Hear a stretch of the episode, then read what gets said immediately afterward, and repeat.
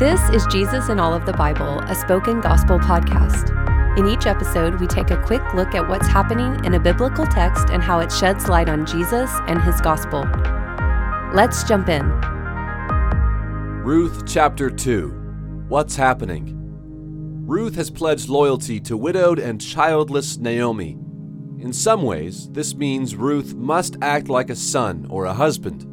She's taken on the responsibility to care for her mother in law, and right now, they're both starving. So Ruth, knowing her new homeland's history, takes advantage of a law in the Old Testament which allowed the poor to gather leftovers from fields during harvest time. And seemingly by chance, Ruth ends up in a field that belongs to a man named Boaz. Boaz learns about Ruth's situation and that she has been working hard since sunrise. He also hears that she is asked to not only glean from the leftovers, which is what the law explicitly says, but also between the piles of grain stacked by his workers. This is beyond what the law requires, but Ruth's faithfulness to Naomi and her courageous request for special treatment compels Boaz to respond with extreme generosity. He invites her to lunch and instructs his servants to allow Ruth to take whatever she wants. Ruth ends her day's work with nearly a month's worth of food. Naomi is shocked by Boaz's kindness and realizes that Boaz is actually a relative of her late husband and a redeemer. In Israel, this is a technical term. A family's redeemer has a social and legal responsibility to care for poor relatives who are at risk of losing their land or inheritance, particularly if they have lost their husband. Not only have Naomi and Ruth's immediate needs been met by a generous man, but Boaz is also single. In Boaz, there's hope that what Naomi and Ruth lost in their husbands and sons will be restored. Where is the gospel? Naomi and Ruth's fortunes begin to turn when Ruth is bold, courageous, and hardworking. Boaz calls Ruth a worthy woman because of the way she follows God's law and cares for Naomi.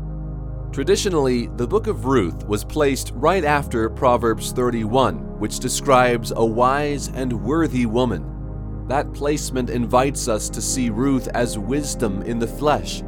Like the Proverbs 31 woman, she wakes up early and works hard. She provides for the needy and fears the Lord. When Ruth is wise and faithful, a Redeemer generously provides. That's the message of the book of Proverbs, too. When we fear God and live wisely, the Lord will reward and save us. And like Ruth, Jesus is also wisdom in the flesh. Just as Ruth's wisdom was clearly seen in her sacrificial loyalty to Naomi, the Apostle Paul tells us that Jesus' wisdom is most clearly seen in his sacrificial death. Jesus wisely went to the cross for us, like Ruth went into the fields for Naomi. And Boaz gave Ruth a kindness that went beyond the letter of the law. Jesus gives us a kindness that goes beyond the law as well. The law said Ruth was allowed scraps from the edge of the field, not a feast in the middle of it. Likewise, the law says sinners like us deserve punishment and death, not a feast at God's table. Yet Jesus wisely gives us far more than the law says we deserve. And all we need to do to receive that type of kindness is to wisely ask for it, just as Ruth did. See for yourself. May the Holy Spirit open your eyes to see the God who provides. And may you see Jesus as the one who faithfully, wisely, and sacrificially makes us his family. Thank you for listening to Jesus in All of the Bible. This podcast is created by Spoken Gospel.